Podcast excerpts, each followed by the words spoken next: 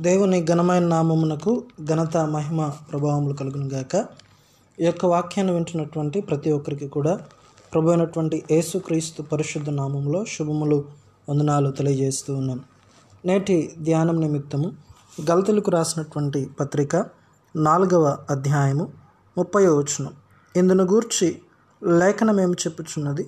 దాసిని దాని కుమారుని వెళ్ళగొట్టము. దాసి కుమారుడు స్వతంత్రురాలి కుమారునితో పాటు వారసుడై ఉండడు కాగా సహోదరులారా మనము స్వతంత్రురాలి కుమారులమే కానీ దాసి కుమారులము కాము. ఈ యొక్క వాక్యాన్ని నేను ధ్యానించాలని ఆశపడుతున్నాను. గత కొన్ని రోజులుగా గలతీ పత్రిక నుండి మనం ధ్యానిస్తూ ఉన్నాం. ఇది నాను కూడా దాసిని దాని కుమారుని వెళ్ళగొట్టుము అనేటువంటి అంశాన్ని నేను ధ్యానిస్తూ ఉన్నాను. ఈ యొక్క మాట పాత నిబంధనలో ఉన్నటువంటి మాట కొటేషన్గా తీసుకునబడింది. పాత నిబంధనలో ఉన్నటువంటి సందర్భాన్ని మనం చూద్దాం. ఆది కాండము ఇరవై ఒకటో అధ్యాయంలో మనం గమనించినప్పుడు ఆ అబ్రహాము షారాలను దేవుడు ప్రేమించి తాను చేసినటువంటి వాగ్దాన ప్రకారముగా నిర్ణయ కాలంలో వారికి గర్భఫలాన్ని ఇస్తూ వచ్చాడు ఇస్సాకును. అంతకుముందే అబ్రహాము హాగరు ద్వారా ఇష్మాయిల్ను పొందుకున్నట్లుగా లేఖనాలు చెప్తా ఉన్నాయి. అయితే ఇస్సాకుకు విందు చేసినప్పుడు ఇష్మాయేలు అక్కడ పరిహాసం చేస్తున్నటువంటి సందర్భాన్ని మనం చూస్తా ఉన్నాం. ఆది కాండము ఇరవై ఒకటో అధ్యాయము తొమ్మిదవ వచనంలో. అప్పుడు అబ్రహామునకు ఐగుప్తురాలైన హాగరు కనిన కుమారుడు పరిహసించుట షారా చూచి ఈ దాసుని దీని కుమారుని వెళ్ళగొట్టుము. ఈ దాసి కుమారుడు నా కుమారుడైన ఇస్సాకుతో వారసుడైండుడని అబ్రహాముతో అనెను. ఇది సందర్భంగా మనం చూస్తాను ఇక్కడ చెప్పబడినటువంటి ఈ మాటను పౌలు గలతీ సంఘానికి రాసినటువంటి పత్రికలో కోట్ చేస్తూ ఉన్నాడు. గలతీ సంఘంలో సంఘానికి రాసినటువంటి పత్రికలో రాయబడినటువంటి సందర్భాన్ని గనక మనం ఆలోచన చేసినట్లయితే గలతీ సంఘంలో అప్పటికి భిన్నమైనటువంటి పరిస్థితులు ఉన్నాయి. పౌలు విశ్వాసం ద్వారా రక్షణ అనేటువంటి సిద్ధాంత పునాదుల మీద గలతీ సంఘాన్ని నిర్మించాడు. గలతీ సంఘాన్ని మాత్రమే కాదు తాను ఎక్కడికి వెళ్ళినా కూడా విశ్వాసం ద్వారా కృపచేతనే రక్షణ అనేటువంటి సిద్ధాంతాన్ని ప్రకటిస్తూ వచ్చాడు. అయితే కొంతమంది యూదులు వారు సంఘాల్లోనికి ప్రవేశించి వారు అక్కడ ఉన్నటువంటి సంఘాన్ని కలవరపరుస్తూ వచ్చారు. మనము కేవలం విశ్వాసం ద్వారా కృప ద్వారా మాత్రమే కాకుండా క్రియలు కూడా అవసరం సున్నతి అవసరం అని చెప్పి కలవరపరిచినప్పుడు అక్కడ ఉన్నటువంటి విశ్వాసులు అతి త్వరగా ఈ యొక్క భిన్నమైనటువంటి స్వార్థకు వారు మరలిపోతూ వచ్చారు. ఆ సందర్భంలో వారిని హెచ్చరిస్తూ పౌలు ఈ పత్రిక రాస్తూ వచ్చాడు. మీరు ఎంత త్వరగా ఎలాగ భిన్నమైనటువంటి సువార్తకు మరలారు అని వారిని హెచ్చరిస్తూ రాస్తున్నటువంటి సందర్భంలో ఈ మాటను ఉపయోగించినట్లుగా మనం చూస్తూ ఉన్నాం. ఇక్కడ మనం గమనించినట్లయితే క్రీస్తునందు విశ్వాసం ఉంచినటువంటి వారు వాగ్దాన సంబంధులుగా అంటే ఇస్సాకు వలె ఉన్నట్లయితే సున్నతి కోరేటువంటి వారు లేకపోతే భిన్నమైనటువంటి స్వాతను ప్రకటించేటువంటి వారు వారు శరీర సంబంధులుగా దాసి కుమారులుగా ఎంచబడుతూ వచ్చారు. కాబట్టి ఇప్పుడు అటువంటి వారిని వెళ్ళగొట్టండి సంఘంలో నుంచి అనేటువంటి ఉద్దేశంతో పౌలు ఈ మాట మాట్లాడుతున్నాడు. ఆ రోజున వాగ్దాన పుత్రుడైనటువంటి ఇస్సాకును ఆ ఇష్మాయిలు పరిహసించినప్పుడు దాసిని దాని కుమారుని వెళ్ళగొట్టమని షారా ఏ రీతిగా అయితే అబ్రహాంతో చెప్పిందో అలాగే ఇక్కడ కూడా వాగ్దానము ద్వారా లేక విశ్వాసం ద్వారా కృపచేత రక్షించబడినటువంటి స్వతంత్రాలుగా స్వతంత్రులుగా ఉన్నటువంటి విశ్వాసులు శరీర సంబంధమైనటువంటి విధానంలో జీవించేటువంటి వారిని ఆ సంఘంలో నుండి బయటకు పంపించాలి అనేటువంటి ఉద్దేశంతోటి పౌలు ఈ మాటలు తెలియజేస్తున్నాడు నిజమే ఈ రోజున క్రీస్తునందు విశ్వాసం ఉంచినటువంటి మనము క్రీస్తులో జీవిస్తూ ఉన్నప్పుడు ఇంకా చాలామంది శరీర క్రియలను హేతువు చేసుకుని వారు సంఘాన్ని కలవరపరుస్తూ ఉన్నారు దుర్బోధలు చేస్తూ ఉన్నారు. ఇటువంటి వారికి దూరంగా ఉండడం ఎంతైనా కూడా శ్రేయస్కరం. అటువంటి వారిని నిర్దాక్షిణ్యంగా వెళ్ళగొట్టాలి అని చెప్పి ఆ, పౌలు తెలియజేస్తున్నాడు రోమిలకు రాసినటువంటి పత్రికలో ఇటువంటి వారిని గురించి ఏమని చెప్తూ వచ్చాడంటే మిమ్మల్ని కలవరపరిచేటువంటి బోధ ఏదైతే ఉందో అటువంటి వారి నుండి మీరు తొలగిపోండి అని చెప్తూ వచ్చాడు. రోమిలకు రాసినటువంటి పత్రిక పదహారో అధ్యాయము పదిహేడవ వచనంలో సహోదరులారా మీరు నేర్చుకున్న బోధకు వ్యతిరేకముగా భేదములను ఆటంకములను కలుగు వారిని కనిపెట్టుండడని మిమ్మల్ని బతిమాలుకొనుచున్నాను వారిలో నుండి తొలగిపోడి. చూడండి ఇక్కడ మనం గమనించినట్లయితే మీరు నేర్చుకున్నటువంటి బోధకు వ్యతిరేకంగా ఏమైతే భేదాలు ఆటంకాలు ఉన్నాయో వారిలోంచి దూరం అయిపోండి వారికి వారిలోంచి తొలగిపోండి అని చెప్తా ఉన్నాడు. ఆ సందర్భంలో గలతీ సంఘానికి కూడా ఇదే మాట తెలియజేస్తూ ఉన్నాడు. మిమ్మల్ని కలవరపరిచేటువంటి బోధ దాసి దాసి కుమారులుగా ఉన్నట్లయితే విశ్వాసం ద్వారా కృపచేత రక్షించబడినటువంటి మీరు స్వతంత్రరాలు కుమారులుగా ఉన్నారు. కాబట్టి దాసిని దాసి కుమారులుగా ఉన్నటువంటి వారిని అనగా శరీర సంబంధులైనటువంటి వారిని మీరు ఎంతమాత్రం కూడా అనుమతించక వారిని దూరం పెట్టండి అనేటువంటి సందర్భంలో ఆ పౌలు భక్తుడు ఈ మాటను తెలియజేస్తున్నట్లుగా మనం గమనించాలి. అయితే ఈ దాసి ఈ దాసి కుమారుడు అనేటువంటి ఈ మాటను ఇంకొంచెం మూలంలో నుండి మనము ధ్యానించాలని నేను ఆశపడుతూ ఉన్నాను.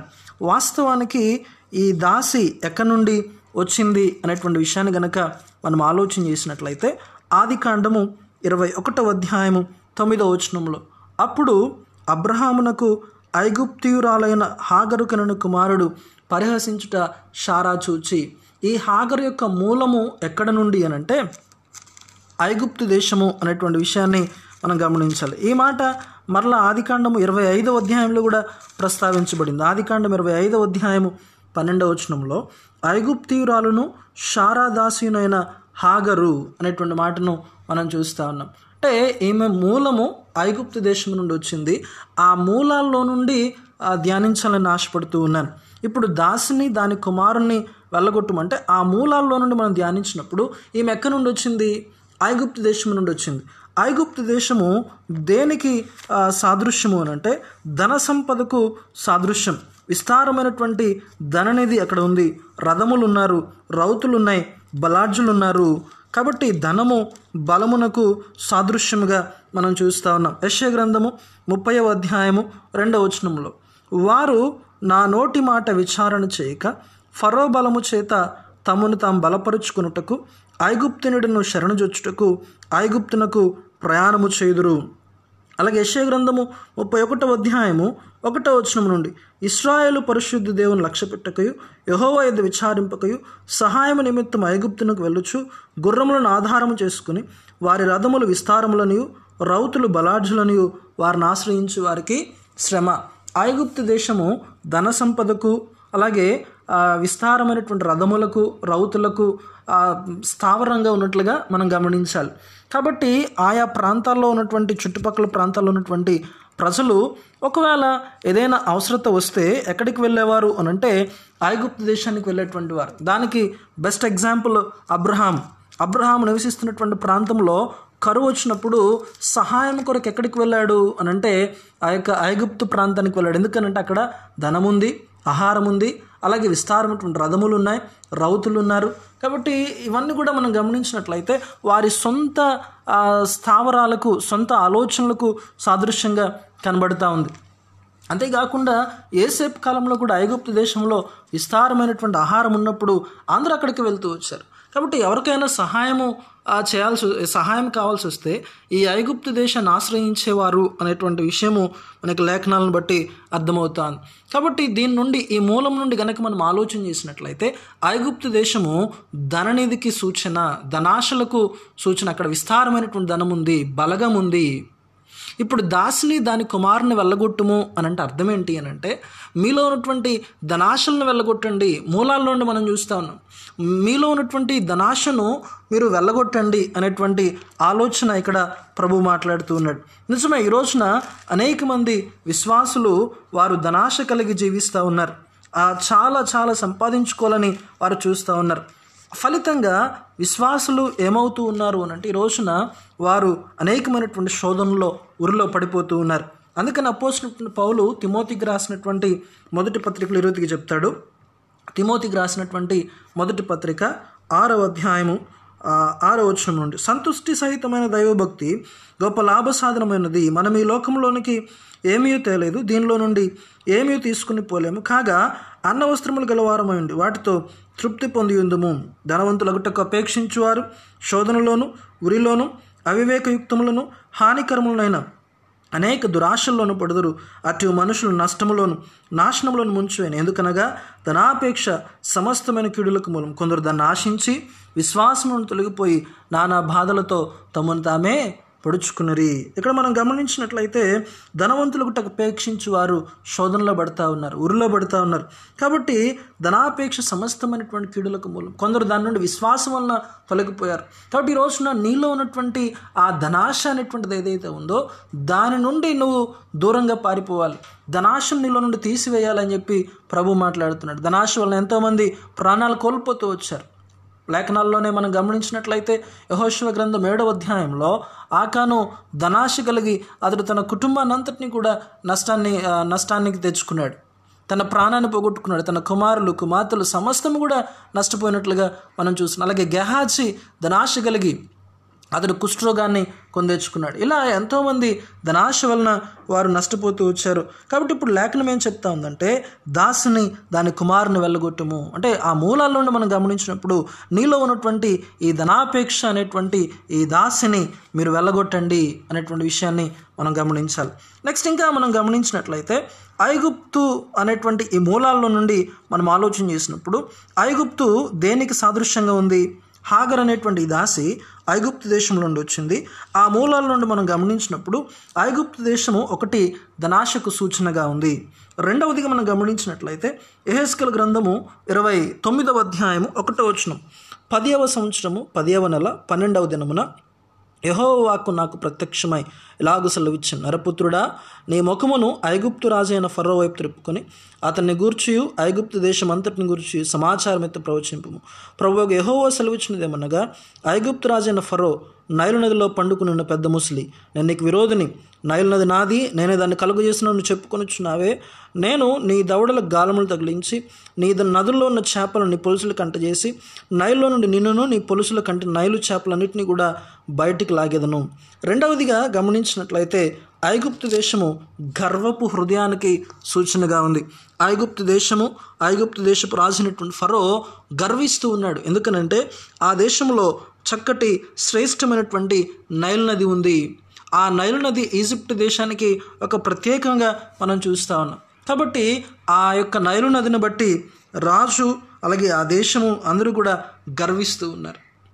వారికి ఉన్నటువంటి సంపదను బట్టి వారికి ఉన్నటువంటి ఆ నదులను బట్టి వారు గర్విస్తూ ఉన్నారు. అయితే దేవుడు అంటూ ఉన్నాడు ఆ, నదులను సముద్రాలను సృజించినటువంటి వాడని నేను. కానీ నువ్వేమనుకుంటున్నావు? నైల్ నది నాది నేనే దాన్ని కలుగు చేస్తున్నాను నువ్వు చెప్పుకుంటా ఉన్నావు.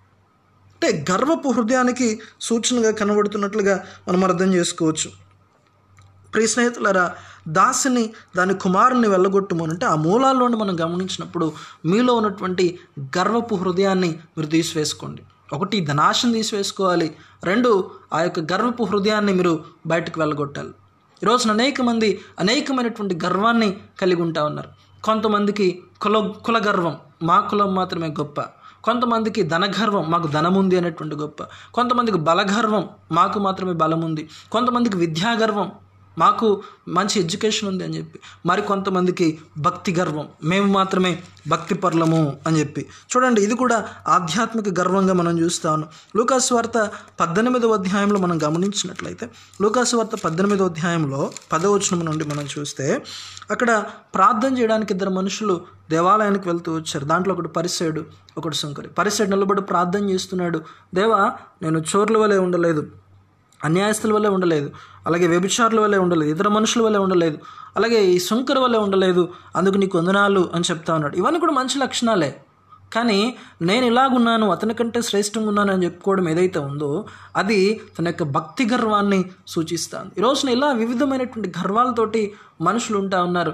ఒకవేళ నీ జీవితంలో గర్వపు హృదయాన్ని గనక కలిగి ఉన్నట్లయితే దాన్ని వెళ్ళగొట్టండి.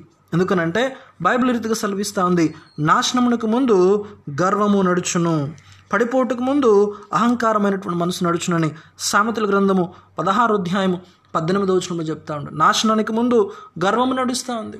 ఒకవేళ నీలో గర్వము ఉన్నట్లయితే నువ్వు పడిపోవడానికి నీ యొక్క నాశనానికి ఈ గర్వపు హృదయం కారణమవుతుంది. కాబట్టి ప్రియ స్నేహితుడు ఈ రోజున నీ జీవితంలో ఒక విశ్వాసగా నువ్వు ఉంటా ఉన్నప్పుడు నీలో ఎటువంటి ఏ మూలాన్ని కూడా ఇటువంటి గర్వపు హృదయాన్ని కనుక నువ్వు కలిగి ఉన్నట్లయితే ఆ గర్వాన్ని తీసివేసుకోవాలని ప్రభు కోరుతా ఉన్నాడు. చూడండి చాలామంది మనసున గర్విస్తూ ఉన్నారు అనేటువంటి విషయాన్ని మనం గమనించాలి. రెండవ దినవృత్తాంతముల గ్రంథము ఇరవై ఆరవ అధ్యాయంలో మనం గమనించినట్లయితే రాజైనటువంటి ఉజ్జియ అతడు దేవుణ్ణి ఆశ్రయిస్తూ వచ్చాడు. అతడు దేవుణ్ణి ఆశ్రయించినంత కాలము కూడా అతడు క్షేమంగా ఉన్నాడు అతడు వర్ధిల్లుతూ వచ్చాడు. కానీ ఎప్పుడైతే అతడు స్థిరపడ్డాడో అతనికి దూరంగా వ్యాపించిందో అతను ఏం పుట్టిందంట? రెండవ దినవృత్తాంతంలో ఇరవై ఆరో అధ్యాయము పదహారో వచనంలో అయితే అతడు స్థిరపడిన తర్వాత అతడు మనసును గర్వించి చెడిపోయాను. అతనిలో ఏం పుట్టింది అని అంటే గర్వం పుట్టింది.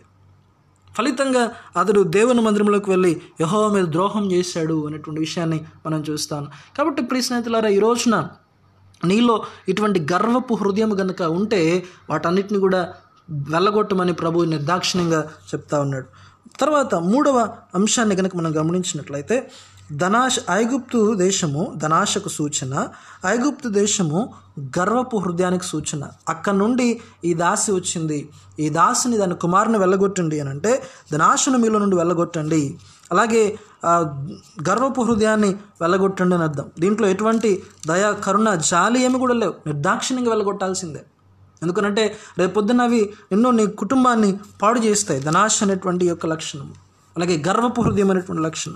ఇది కాకుండా మరొక మాటను కూడా మనం గమనించినప్పుడు నిర్గమాకాండము పన్నెండవ అధ్యాయం. నిర్గమాకాండం పన్నెండు అధ్యాయం పన్నెండు వచనంలో ఆ రాత్రి నేను ఐగుప్తు దేశమందు సంచరించి ఐగుప్తు దేశమందుల మనుషుల్లోనే కానీ జంతువుల్లోనే కానీ తొలి సంతతి అంతయు హతము చేసి ఐగుప్తు దేవతలకు అందరికీ తీర్పు తీర్చదను. ఐగుప్తు దేశము విగ్రహారాధనకు సూచన. విస్తారమైనటువంటి విగ్రహారాధన అక్కడ. వాస్తవికంగా ఐగుప్తు దేశంలో ఇస్రాయల్ ప్రజలు బానిసలుగా ఉన్నప్పుడు దేవుడు అక్కడ పది రకములైన తెగుళ్ళు రప్పిస్తూ వచ్చాడు. ఆ పది రకములైనటువంటి తెగుళ్ళు అక్కడ ఉన్నటువంటి దేవతలను ఆ దృష్టిలో పెట్టుకుని ఇవ్వబడినటువంటి వాటిగా మనం చూస్తూ ఉన్నాం. దేవుడు వాటికి తీర్పు తీరుస్తూ వచ్చాడు. ఐగుప్తు దేశము విస్తారమైనటువంటి విగ్రహారాధనకు సూచన. కాబట్టి ఈరోజు దేవుడు విశ్వాసులతో ఏం మాట్లాడుతున్నాడంటే నీలో విగ్రహారాధనతో కూడినటువంటి జీవితము ఉన్నట్లయితే దానిని వెళ్ళగొట్టండి అని చెప్తా ఉన్నాడు. ఒకవేళ మీరు అనుకోవచ్చు మేము క్రీస్తునందు విశ్వాసం ఉంచినటువంటి వారము మాలో ఎటువంటి విగ్రహారాధన లేదు అని చెప్పి. ఎఫ్ఎస్సి పత్రిక ఎఫ్ఎస్సి పత్రిక ఐదవ అధ్యాయంలో మనం గమనించినట్లయితే ఎఫ్ఎస్సి పత్రిక ఐదవ అధ్యాయం ఐదవ వచ్చిన రీతిగా చెప్తాడు. వ్యభిచారి అయినను అపవిత్రుడైనను విగ్రహారాధికుడై ఉన్న లోబి అయినను క్రీస్తు యొక్క దేవుని యొక్క రాజ్యమునకు హక్కుదారుడు కాడని సంగతి మీకు నిశ్చయముగా తెలియదు ఇక్కడ విగ్రహారాధన అనేటువంటి పదముతో వ్యభిచారము అపవిత్రత అలాగే లోభత్వము ఇవన్నీ కూడా అనుసంధానించబడినట్లుగా మనం చూస్తాను. అంటే ఎవరైతే వ్యభిచారులుగా అపవిత్రులుగా లోభత్వంతో నింపబడి ఉంటున్నారో అవన్నీ కూడా విగ్రహారాధనకు సూచనగా కనబడుతూ ఉన్నాయి. అలాగే కొలసులకు రాసినటువంటి పత్రిక మూడవ అధ్యాయము ఐదవ వచనంలో అక్కడ కూడా మనం గమనించినప్పుడు కొలసి పత్రిక మూడో అధ్యాయము ఐదవ వచనం కావున భూమి మీద ఉన్న మీ అవయవములను అనగా జారత్వమును అపవిత్రతను కామతురతను దురాశను విగ్రహారాధన ధనాపేక్షను చంపివేయుడి. ఇవన్నీ కూడా విగ్రహారాధన కోణంలోకి వస్తూ ఉన్నాయి. ప్రత్యేకించి ధనాపేక్ష విగ్రహారాధన అయినటువంటి ధనాపేక్ష. కాబట్టి విశ్వాసులు ఈరోజు ఇటువంటి విగ్రహాలను కలిగి ఉంటా ఉన్నారు. మేము భౌతికమైనటువంటి విగ్రహాలను పూజించడం లేదు అన్ను చెప్పుకోవచ్చు. కానీ నీలో ఉన్నటువంటి అపవిత్రత దురాశ ధనాపేక్ష ఇవన్నీ కూడా నీ జీవితంలో ఉన్నటువంటి విగ్రహాలే. అందుకని భక్తుడైనటువంటి యోహాన్ కూడా తన పత్రికలో రాస్తూ ఈ రీతిగా అంటాడు. యోహాన్ రాసినటువంటి మొదటి పత్రిక ఐదవ అధ్యాయము ఇరవై ఒకటో వచనం, చిన్నపిల్లలారా విగ్రహంలో జోలికి పోకుండా జాగ్రత్తగా ఉండు ఇది ఎవరికి చెప్పాడు? అవిశ్వాసులకు చెప్పాడా కాదు విశ్వాసులకు చెప్పబడినటువంటి మాట ఇది చిన్నపిల్లలారా విగ్రహంలో జోలికి పోకుండా జాగ్రత్తగా ఉండు కాబట్టి నీలో ఉన్నటువంటి విగ్రహారాధన తీసివేసుకోవాలని దేవుడు మాట్లాడుతూ ఉన్నాడు. దాసిని దాని కుమారుని వెళ్ళగొట్టుము. అని అంటే ఆ మూలాల నుండి మనం గమనించినప్పుడు ఈ దాసి ఐగుప్తు దేశం నుండి వచ్చింది. ఐగుప్తు దేశము ధనాసుకు సూచన ఐగుప్తు దేశము గర్వపు హృదయానికి సూచన ఐగుప్తు దేశము విగ్రహారాధనకు సూచన. ఇటువంటివి నీలో ఉన్నట్లయితే ఈ రోజున వాటిని వెళ్ళగొట్టాలని ప్రభు మాట్లాడుతున్నాడు. దాసిని మాత్రమే కాదు దాసి యొక్క కుమారుని కూడా వెళ్ళగొట్టమని చెప్తా ఉన్నాడు. దాసి యొక్క కుమారుని యొక్క లక్షణాలను కూడా మనం గమనించినట్లయితే ఆది కాండము పదహారవ అధ్యాయాన్ని మనం చూద్దాం. ఆది కాండము పదహారవ అధ్యాయము పదకొండవ వచనంలో మరియు యహోవా దూత ఇదిగో యహోవా నీ మొరను వినను. నువ్వు గర్భవతివై ఉన్నావు. నీ కుమారునికని అతనికి ఇష్మాయులను పేరు పెట్టదువు. అతడు అడవి గాడిద వంటి మనుష్యుడు. అతని చెయ్యి అందరికీ అందరి చేతులు అతనికి విరోధముగా ఉండును. ఈ దాసి కుమారుని గురించి దేవుడు ముందుగానే చెప్తా ఉన్నాడు. అతడు ఎలాంటి వాడుగా ఉంటాడు అని అంటే అతడు అందరికీ కూడా విరోధముగా ఉంటాడు. అంటే కలహపూరితమైనటువంటి స్వభావం. ఈ రోజున కలహపూరితమైన స్వభావం నీలో ఉన్నట్లయితే దానిని నీళ్ళ నుండి తీసివేసుకో. వెళ్ళగొట్టండి. దాసిని దాని కుమారుని వెళ్ళగొట్టము అని చెప్తా ఉన్నాడు. అలాగే సంఘంలో కూడా ఎవరైతే కలహములు కలహప్రియులుగా ఉంటా ఉన్నారో వారిని దూరంగా ఉంచాలి. ఎందుకనంటే కలహానికి దూరంగా ఉండుట నరులకు ఘనత అని చెప్తా ఉన్నాడు. సామెతల గ్రంథము ఇరవయవ అధ్యాయంలో మనం గమనించినట్లయితే సామెతల గ్రంథము ఇరవయవ అధ్యాయం మూడవ వచనంలో కలహమునకు దూరంగా ఉండుట నరులకు ఘనత అని అక్కడ బైబిల్ చెప్తున్నట్లుగా మనం గమనించాలి. కలహమునకు దూరంగా ఉండుట నరులకు ఘనత. ఈ రోజున మరి ఆ దాసి కుమారుడు ఈ దేనికి సూచనగా ఉన్నాడు అని అంటే కలహానికి సూచనగా ఉన్నాడు. అందరికీ కూడా విరోధంగా ఉండడానికి సూచనగా ఉన్నాడు. ఇటువంటి స్వభావాన్ని నువ్వు వెళ్ళగొట్టాలి.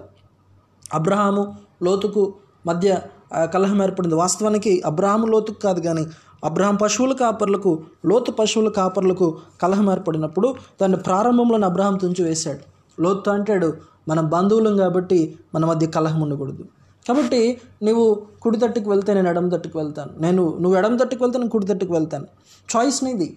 అని చెప్పి అబ్రహాం ప్రారంభంలోనే ఆ కలహాన్ని తుంచివేసినట్లుగా మనం గమనించాలి. అంటే ఎవరైతే ఈ కలహప్రియులుగా ఉన్నారో లేదా ఒకవేళ నీలో కలహాలు పెట్టుకునేటువంటి మనస్తత్వం కనుక ఉంటే దాన్ని దూరం పెట్టండి వెళ్ళగొట్టమని దేవుడు చెప్తా ఉన్నాడు. అంతేకాకుండా దాసి కుమారుని యొక్క లక్షణాన్ని కనుక మనం గమనించినట్లయితే ఆది కాండము ఇరవై ఒకటవ అధ్యాయం తొమ్మిదవ వచనం. అప్పుడు అబ్రహామునకు ఐగుప్తియురాలైన హాగరు కనిన కుమారుడు పరిహసించుట షారా చూచి దాసి యొక్క కుమారుని యొక్క లక్షణం ఏంటంటే కలహము విరోధము. మరొక లక్షణం ఏంటంటే పరిహాసం. పరిహాసము చేసేటువంటి స్వభావము ఈ రోజున సంఘాల్లో ఉంటుంది. ఒకరిని చూసి ఒకరు పరిహాసం చేయటం. ప్రత్యేకించి అంత్య దినాల్లో అనేక మంది దేని గురించి పరిహాసం చేస్తూ ఉంటారు అని అంటే రెండవ పేతుడు పత్రిక మూడవ అధ్యాయాన్ని మనం చూద్దాం. రెండవ పేతుడు పత్రిక మూడవ అధ్యాయము మూడవ వచనంలో అంత్య దినములలో అపహాసకులు అపహసించుచు వచ్చి తమ స్వకీయ దురాశలు చెప్పున నడుచుకొనుచు ఆయన రాకడను గూర్చిన వాగ్దానం ఏమాయను పితరులు నిద్రించింది మొదలుకొని సమస్తమును సృష్టి ఆరంభం ఉన్నట్టు నిలుచున్నదే అని చెప్పుదురని మొదట మీరు తెలుసుకునవలను. అంత్య దినాల్లో అపహాసకులు వస్తారంట పరిహాసకులు వస్తారు. వారు దేని గురించి పరిహాసం చేస్తూ ఉన్నారు? వారు దేని గురించి అపహాసం చేస్తున్నారంటే దేవుని యొక్క రాకడ గురించి పరిహాసం చేస్తూ ఉంటారు. ఆయన రాకడ ఏమైంది? ఎప్పటి నుంచో చెప్తా ఉన్నారు. ఇంకా రావటం లేదు అన్నట్లుగా వారు బోధిస్తూ ఉంటారు. సో ఇటువంటి ఆ అపహాసకుల యొక్క లక్షణాన్ని ఉంటే గనక దాన్ని వెళ్ళగొట్టమని చెప్తున్నాడు. దీంట్లో ఎటువంటి రాజీ పడేటువంటి మనస్తత్వం లేదు. పౌలు నిర్దాక్షిణ్యంగా చెప్తా ఉన్నాడు దాసిని దాని కుమారుని వెళ్ళగొట్టు మనము ఇక్కడ మెతకగా ఉండేటువంటి స్వభావాన్ని ఇక్కడ మనం చూడటం లేదు. ఎందుకనంటే ఒకవేళ మనం అనుమతించినట్లయితే అనుమతించినట్లయితే అవి చివరికి సంఘాన్నే పాడు చేస్తాయి. విశ్వాసుల యొక్క హృదయాన్నే పాడు చేస్తాయి. కాబట్టి ప్రియ విశ్వాసి మనము స్వతంత్రులుగా ఉన్నాం. కాబట్టి మనలో ఉన్నటువంటి దాసి స్వభావాన్ని దాసి కుమారుల స్వభావాన్ని మనం వెళ్ళగొట్టాలి దాసి ఆ ఐగుప్తు మూలాల నుండి మనం గమనించినప్పుడు ధనాశకు గర్వపు హృదయానికి విగ్రహారాధనకు సూచన. అలాగే దాసి యొక్క కుమారుడు విరోధ భావానికి అలాగే అపహాసానికి పరిహాసానికి సూచన. ఇటువంటి లక్షణాలు నీలో కానీ సంఘంలో కానీ ఉన్నట్లయితే ఏమాత్రం కూడా రాజీ పడొద్దు వెంటనే వాటిని వెళ్ళగొట్టడానికి ప్రయత్నించండి. ఒకవేళ నువ్వు ఇంకా ఉంచుకున్నావా ఆ తర్వాత నష్టాన్ని నువ్వే భరించాల్సి ఉంటుంది. కాబట్టి ఇప్పుడు పౌలు ఖచ్చితంగా చెప్తా ఉన్నాడు పరిశుద్ధాత్మ ప్రేరేపణ ద్వారా రాసి ఆ గలతీ పత్రికలు చెప్తా ఉన్నాడు సంగమా ఆలకించు దాసిని దాస్ కుమార్ని వెళ్ళగొట్టండి. కాబట్టి ఈరోజు సంఘంలో ఉన్నటువంటి ఈ అనుభవాలు ధనాశ కానీ గర్వపు కానీ గర్వపు హృదయం కానీ విగ్రహారాధన సంఘాల్లో విగ్రహారాధన ప్రవేశిస్తూ ఉంది. విగ్రహారాధన విరోధ భావం పరిహాసం ఇవి సంఘాల్లో కానీ వ్యక్తిగతంగా కానీ ఉన్నట్లయితే ఇప్పుడే దాన్ని సరిచేసుకోవాలని ప్రభు కోరుతుంది దాన్ని వెళ్ళగొట్టండి. వెళ్ళగొట్టి మనము వాగ్దానముకు వారసులముగా స్వతంత్రులుగా జీవించాలని ప్రవాసపడుతూ ఉన్నాడు. వాటి కృప ప్రభు మనకు అనుగ్రహించి నడిపించునుగాక. అమ్మాన్